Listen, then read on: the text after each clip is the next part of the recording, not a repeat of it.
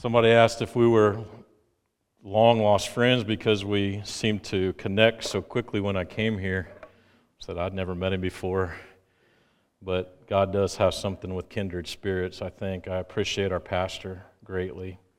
I appreciate his willingness to allow me to stand before you. I have stood here many times before, but every time's an honor.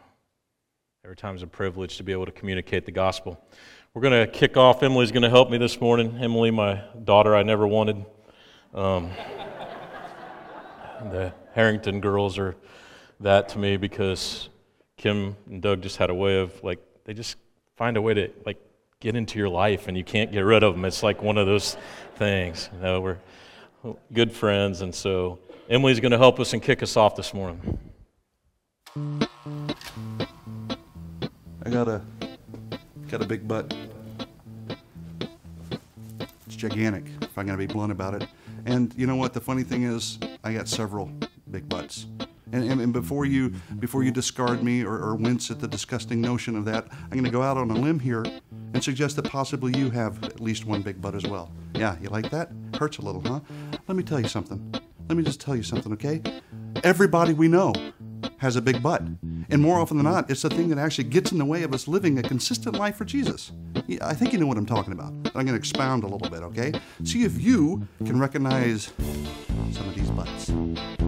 But I have to work more. But my favorite TV show is on. But my kids have practice. But I got to tweet something. But it's such a beautiful day. But I'm just not in the mood. But I deserve a break today.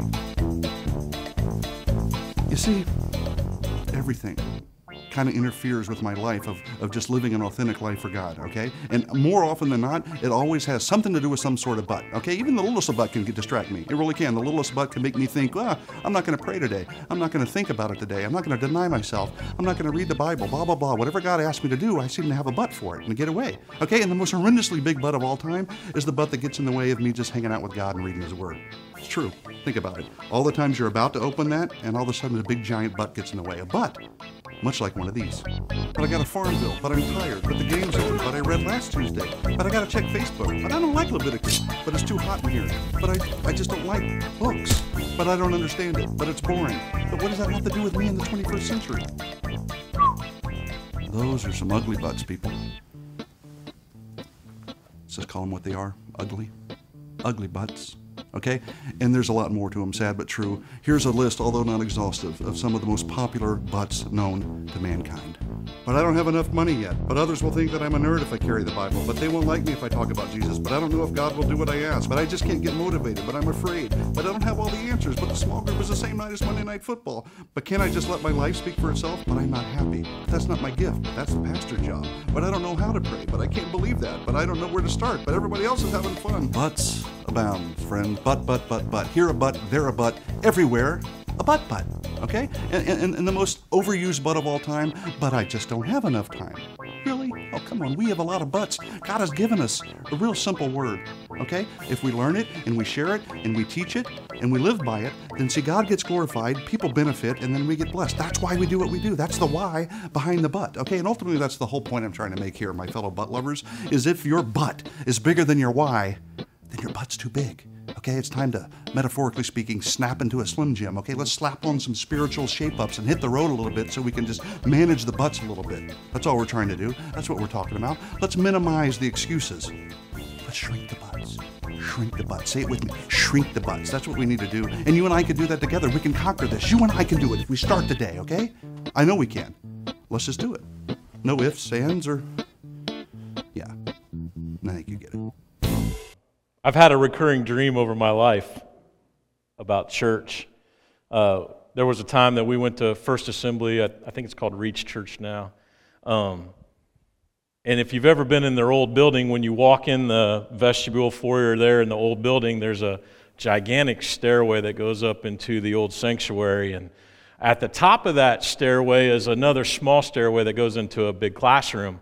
I spent many days in that classroom being raised in Royal Rangers there, eventually teaching in Royal Rangers and Sunday school. We taught Sunday school in that room. And I have this recurring dream where I'm standing on that staircase talking to somebody in the church, and I use the word but, B U T T.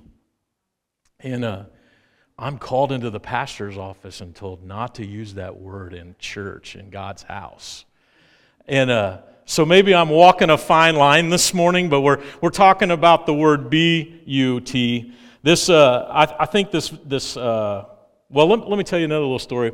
Uh, the very first time I stood in the pulpit, it was a Sunday night, uh, youth night. So they, on youth nights back in the day when PD was here, the youth pastor got to speak. So push out the sacrificial lamb for the first time, you know. Get up here, nervous wreck. Whew. I didn't get nervous about much, but man, I was nervous that night. There's two times I've been nervous preaching that first time and getting married to my wife. I was terrified when I walked through that door. Um, luckily, 30 some years later, I have it all figured out. So if you need any more advice, uh, yeah. Man, Pastor kind of put the pressure on me. He's got the eight best messages coming up, and I got to lead off to that this week. That's a little pressure. But anyway, so on, on, Monday morning, come into the office. I'm, I'm feeling good about myself. It was a terrible message. I've listened to it since then. It was terrible. I'm sorry. I apologize to anyone, Miss Betty. I know you were here. Maybe the only one here. I'm sorry. But PD calls me into his office and he said, uh, Sit down, let's talk about your message from yesterday. So I'm like, All right, he's going to critique me a little bit. He goes, uh, The only thing he says to me, he says, He said, David, if you, if you remembered PD at all. David, uh, you used this word yesterday in your message, and you shouldn't ever use it again in the church. Uh, I felt about that big walking out of his office that morning, but God bless him. He's my spiritual father, I feel like, in so many ways. Uh, this video is a cute introduction to my topic this morning, but I, I really want to kind of go a different way. He's talking about things that come between us and living the relationship that God has called to live. But I want to talk about a, a different uh, way that the word but is used in the Bible. And probably the best way to just kick it off is let's stand together and read God's word together this morning. We're going to be in 1 Corinthians chapter first, verse 15 or chapter 15 verses 1 through 10. Emily will have it on the screen for us. There's Bibles in your pew. If you don't know, you can download the Bible app on your phone. And maybe you brought, brought God's word in here this morning, but let's read together. Paul tells us, Let me now remind you, dear brothers and sisters, of the good news I preached to you before. You welcomed it then, and you still stand firm in it. It is the good news that saves you if you continue to believe the message I told you. Unless, of course, you believe something that was never true in the first place. I passed on to you what was most important and what has also been passed on to me. Christ Jesus died for our sins, just as the scripture said. He was buried and was raised from the dead on the third day, just as the scripture said. He was seen by Peter and then by the twelve. After that, he was seen by more than 500 of his followers at one time, most of whom are still alive, but some have died. And then he was seen by James and later by all the apostles. Last of all, as though I had been born at the wrong time, I also saw him. For I am the least of all the apostles. In fact, I'm not even worthy to be called an apostle after the way I persecuted God's church. But whatever I am, it is all because God poured out his special favor on me and not without results. For I have worked harder than any other apostle, but it was not I, but God who was working through me by his grace. Father, we love you this morning. I thank you for your word. I thank you that you're the master craftsman that in literary form, in poet, poetry, in, in every aspect, you crafted this word so that it speaks to us in a new and a genuine way every time we open it. I pray, God, that for a moment this morning that we'd be able to set aside the things that distract us. God, that you would silence cell phones, that you'd quiet minds. I pray, God, that for just a few minutes this morning, God, we would be able to stare into your eyes as the Word of God is communicated. And may you do something in us, God, that maybe we weren't expecting this morning. Maybe we didn't see it coming, but God, may you change something in us this morning that we might never be the same again, that we might have a but moment like Paul did. that radically changes us, we pray. In Jesus' name. Amen. You can be seated. Webster tells us that in its conjunction form, the word but contrasts everything that happened the moment before the word was used with everything that happens after it. When you think about Paul's life. What, what a roller coaster that he was on, man. He was like the, the chief of baddest people before this moment and after this moment. He was like the most on fire man of God that anyone had ever seen. All from a simple moment. The word but is used in transition it's used as a transition word so many times throughout Scripture. And I would challenge us this morning that this word, this but word, B U T, is one of the most important words of the Bible. Three little letters, but one of the most biggest words. You come to me with sword, spear, and javelin, but I come to you in the name of the Lord. It's been raining 40 days and 40 nights, but I'm 100 years old and my wife is 95, but the Lord will pass through this land and strike down the Egyptians, but. And they put him in a tomb on Friday night. But. Such a, such a powerful word. And, and I, risk, I risk losing you in this moment, but this morning I want you to turn to your neighbor and ask him, How big is your butt? Maybe you better know them pretty well to do that. Maybe they better be wearing the ring that you gave them to ask them that. Or maybe you better not if they are. Paul is writing to the church in Corinth trying to communicate the importance of the church living out the gospel that God had placed in them.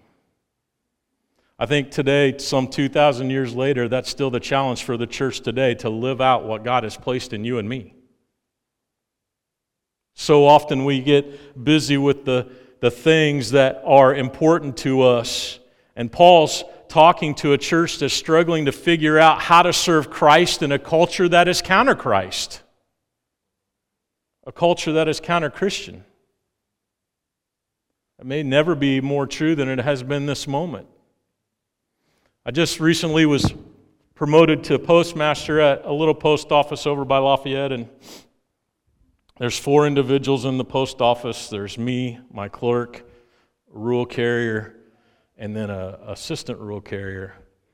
And uh, there's me, who believes in the gospel of Jesus Christ, raised in this church, never really known anything else, has, hasn't always lived like he should live at times, and probably never will. Then there's my little clerk who I think she's just kind of lost. She just kind of doesn't know what to believe, doesn't know who's telling the truth and who's not telling the truth. My assistant rural, rural carrier let me know two days after I was there that she was a witch. She's a good witch, according to her. I don't know the difference between them. Um, I, I don't know that she's put a hex on me yet, but if she is, joke's on her. I'm, I'm still okay.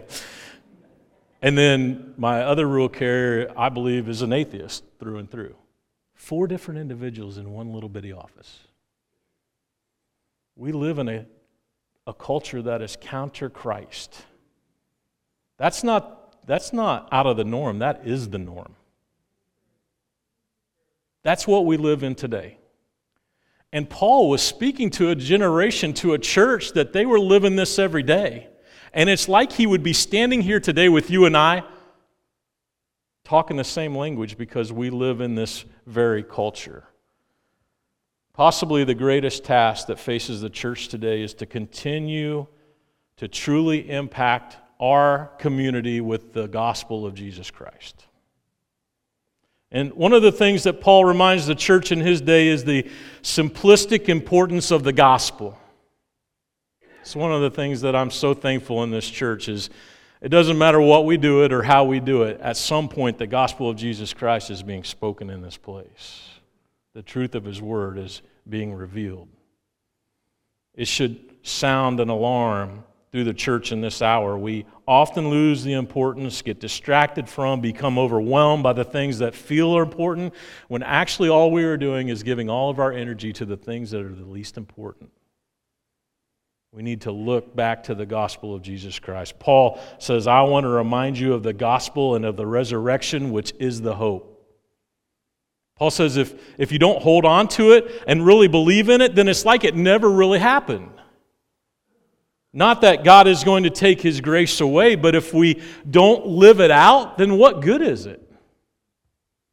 If you can walk by me in Walmart and not sense something different about me, have I failed? Should there be something on me that tells people that I'm different? It reminds me of a couple stories. One of a buddy in Louisiana who he went to our church there at Crowville, and when we got there, he had we went over to their house and he took me out to his garage and showed me i believe it was a 64 chevy pickup that he had bought and he was in the process of, of restoring this pickup I mean, this guy sunk everything. I mean, this, this truck, by the time he was new, uh, was done, it looked like it was brand new, like it just rolled off the, the line in 64. It was gorgeous. He poured money, he poured time into it, and it, it really was a, a, meticulous restoration. And of course, that's just a brief synopsis of all, everything that happened the hundreds of hours of work, the, the skin knuckles, but what good would all that restoration be if he just left it in the garage and he never drove it anywhere? So often, that's like us with the gospel. God does something inside of us and we hide it away and we never ever show anyone about it. My grandfather had a 72 Plymouth Sport Fury, brand new. It was, I assume he bought it brand new. I don't know. By the time I was old enough to know what it was, it was in his garage. It was this green and yellow. It had green and yellow leopard print floor mats still in there. Brand new, still the brand new tires with the white wall. I mean, it was gorgeous. But I don't think it had 500 miles on it. Because literally, the only time he drove it was to the car wash and back. What, what good is having something if you never, ever use it? And I think that's what Paul is trying to communicate to us. Paul says, listen, the gospel didn't originate with me. Yeah, I think Paul was probably a little rock starish for his time, don't you think?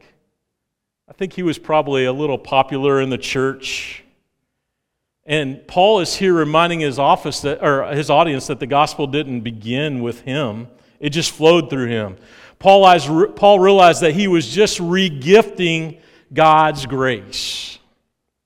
Uh, most of you know I'm worked for the post office most of my life. Um, off and on, I've left several times. I, I may be the only person that's quit the post office four times and been rehired all four times.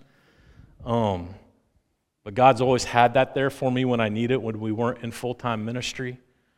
Um, well, I started out early in life as a letter carrier, and one of the things that I really liked as a, a letter carrier was the fact that my route was my family.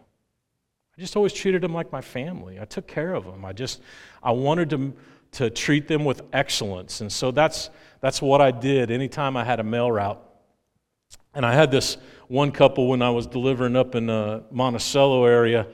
They, uh, they were, uh, well, I say they were elderly, but I think they were my age at that time, the age I am now. So, and they were, they were struggling physically. They were both in wheelchairs, and um, so they didn't get around real well. And they were the first Amazon people before Amazon existed. I mean, literally, they got 20 packages every day. I just, it was inundated at their house. And so I every day would walk, pull into their driveway, get all their packages gathered together with their mail. I would walk up to their door, ring the bell, wait till they came to the door, carry the packages inside, and set them on a table for them. Did it every day, just because I felt like that was the service they needed, and so I took care of them. So some of you all may or may not, you're not supposed to, but I encourage you to, if that makes any sense at all. But you leave gifts for your mailman at Christmas time, thanking them for the job they did. Now, if you don't like your mailman, don't leave them bad gifts, okay? Um, But you get all kinds of stuff, right? And, and if you took care of your people, you took, they took care of you. I mean, when it was 900 degrees outside, some people just leave a cool bottle of water in the mailbox. That was wonderful. I had one little old lady who'd bring me out fresh, cold lemonade every day. I mean, it was just those little things, they, they, you appreciate that. And at Christmas time, they give you gifts and uh, make you snacks. And I'd always bring the snacks home and let the kids try them first to make sure they weren't poisoned or something like that. Um, and so this couple, uh, the first Christmas I was with them, this couple gave me this humongous gift basket. I mean, it was the biggest gift basket I'd ever seen in my life. And man, you know how that makes you feel? It just makes you feel so good inside that somebody's recognized you, appreciation. So I brought it home, and a couple days had passed, and Wendy was going through all the stuff I'd gotten that Christmas. And I, I think this was pre cell phone days, so I probably didn't find out until I got home. But uh, she goes, Hey, you remember that gift basket that those people gave you? I was like, Yeah. She's like, Did you know everything in that gift basket's expired? And I was like, Seriously? Everything? She's like, Yeah, everything. Canned goods, everything, like expired. So she goes, I also found a little card in the basket. I'm like, Really? What did it say? She goes, Thank you for your purchase at Twin Lakes Ford and, or Chrysler Dodge. I had been regifted everything I'd done for these people, and they had regifted me an expired gift basket. Didn't make me quite feel as, uh, as special at that moment, right? But what Paul is talking about here is that we, as the believer, we get to regift the gospel in much more rewarding way than what I was regifted. There is a cute little story from New Orleans when I was down there that a man came into the New Orleans area. Three little girls had a lemonade stand, and so he pulled up and bartered with them what it would take to purchase all their lemonade for the day let's just say 25 bucks. So he gave them 50. The girls were so excited. They were getting his purchase ready for him. They had made $50, and uh, the man had one request before he left. He said, I want you to stay here the rest of the day, and I want you to give this lemonade away for free to anyone that comes by. That's the gospel of Jesus Christ. Somebody else purchased the gift that we have and we simply get to give it away to whoever we want, to anyone we come in contact with, because we didn't pay for it, we didn't purchase it. Jesus Christ purchased it. It's a gift. Paul reminds us that we truly have nothing invested in the gift of the gospel. We simply get to hand it out like lemonade purchased by someone else.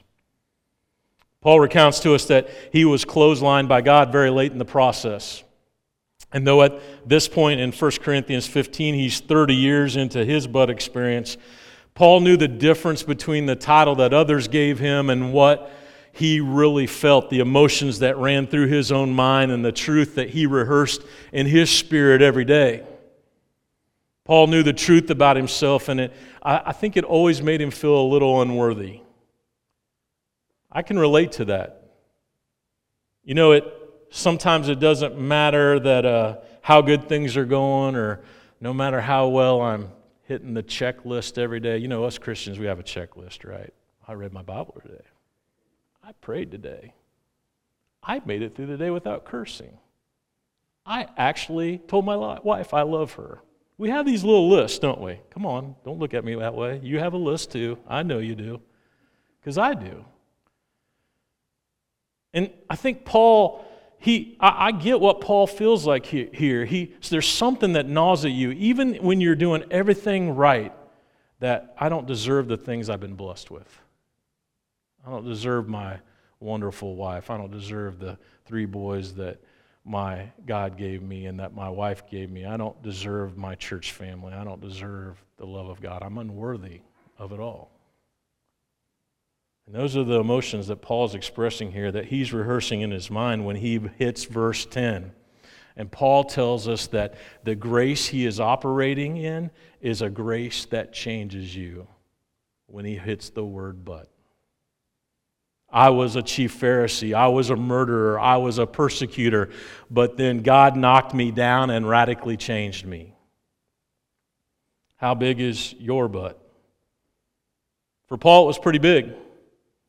When Paul turned the corner, it was quite a corner.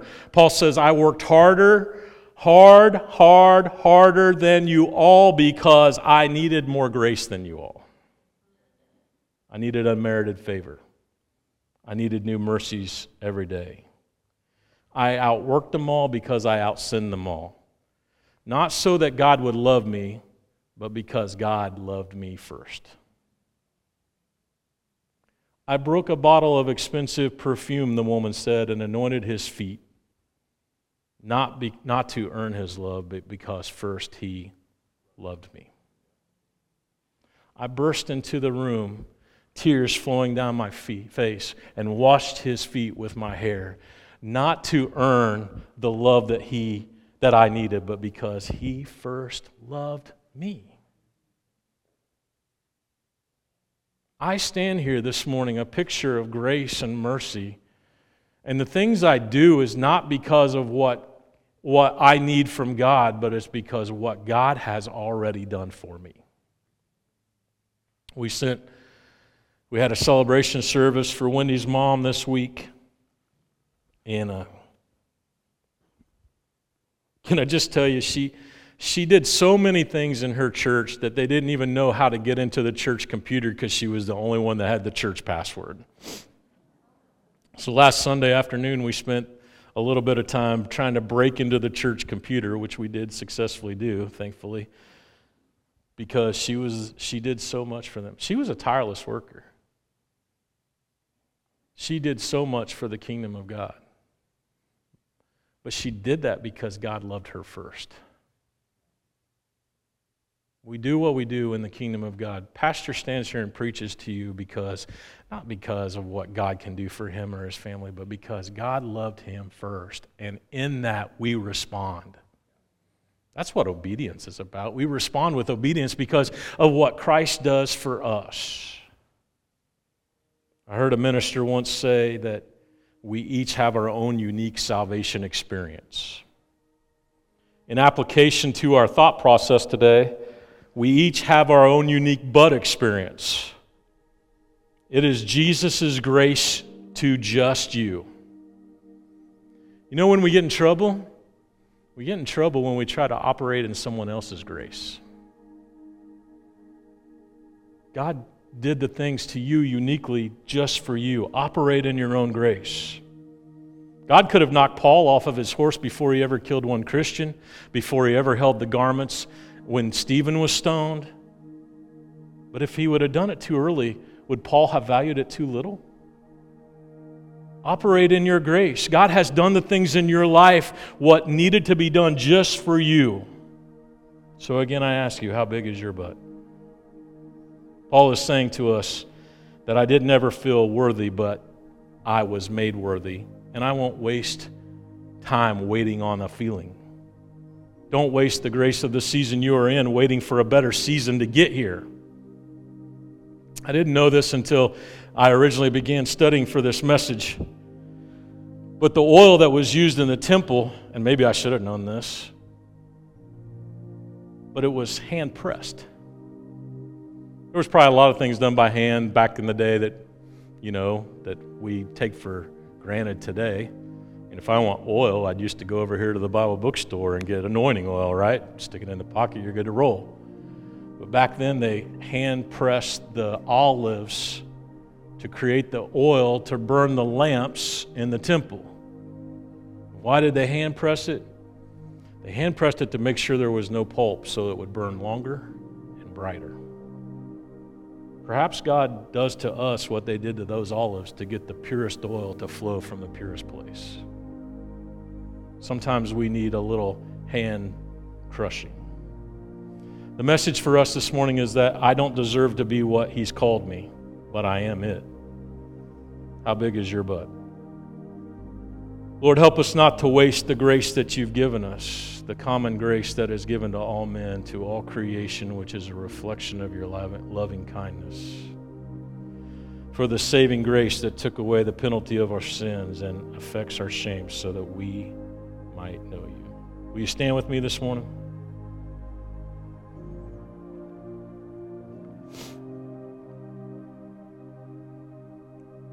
This morning, I want to challenge you.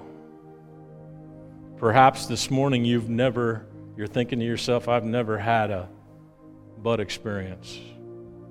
Everything to this moment is the same. I've never turned a corner. I've never had a moment that challenged me. Well, today can be that day.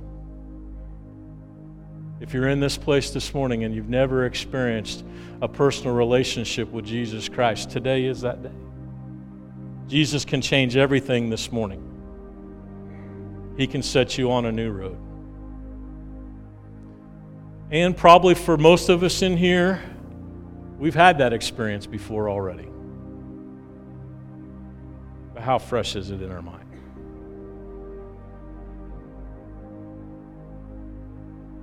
You know why you come to church every week?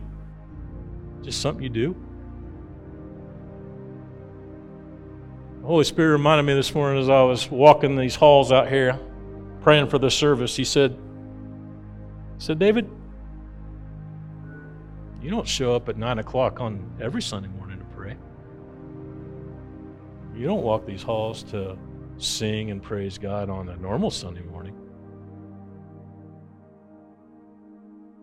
Where are you normally at? That's a challenge to me. See, maybe I've gotten a little bit too far away from my but experience.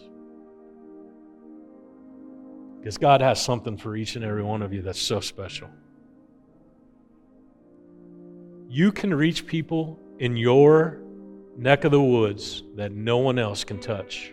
Pastor will never be able to minister to them, he'll never be able to speak wisdom into their lives. But God has a moment for you to be able to do it. He's created you for that purpose. He has a challenge for you. He wants to remind you that He gifted you this gift for a reason. I want to close by reading a scripture this morning. Ephesians chapter 2, verses 4 through 10. We're back in Paul's neighborhood again, and he's writing a letter to the church in Ephesus, and he says, But God is so rich in mercy, and he loved us so much that even though we were dead because of our sins, he gave us life when he raised Christ from the dead. It is only by God's grace that you have been saved, for he raised us from the dead along with Christ and seated us with him in the heavenly realms because we are united with Christ Jesus. So God can point to us in all future ages as examples of the incredible wealth of his grace and kindness toward us, as shown in all of us, has done for us who are united with Christ Jesus. God saved you by his grace when you believed. And you can't take credit for this, for it is a gift of God. Salvation is not a reward for the good things we have done, so none of us can boast about it, for we are God's masterpiece. He created us anew in Jesus Christ so He can do the good things through us that He planned long ago. God created each and every one of you individually. He created you as a masterpiece, and He did that because He loved you. Every head bowed in this place this morning. If you don't have a personal relationship with Christ this morning, I encourage you, this is the moment. It's a simple, simple request Jesus, come into my heart, forgive me of my sins. Cleanse me, O God.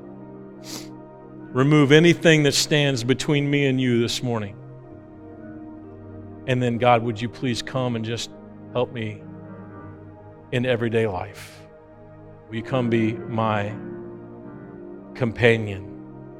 Will you guide me and direct me? Will you teach me the things you want me to do, the things you want me to say, the places you want me to go?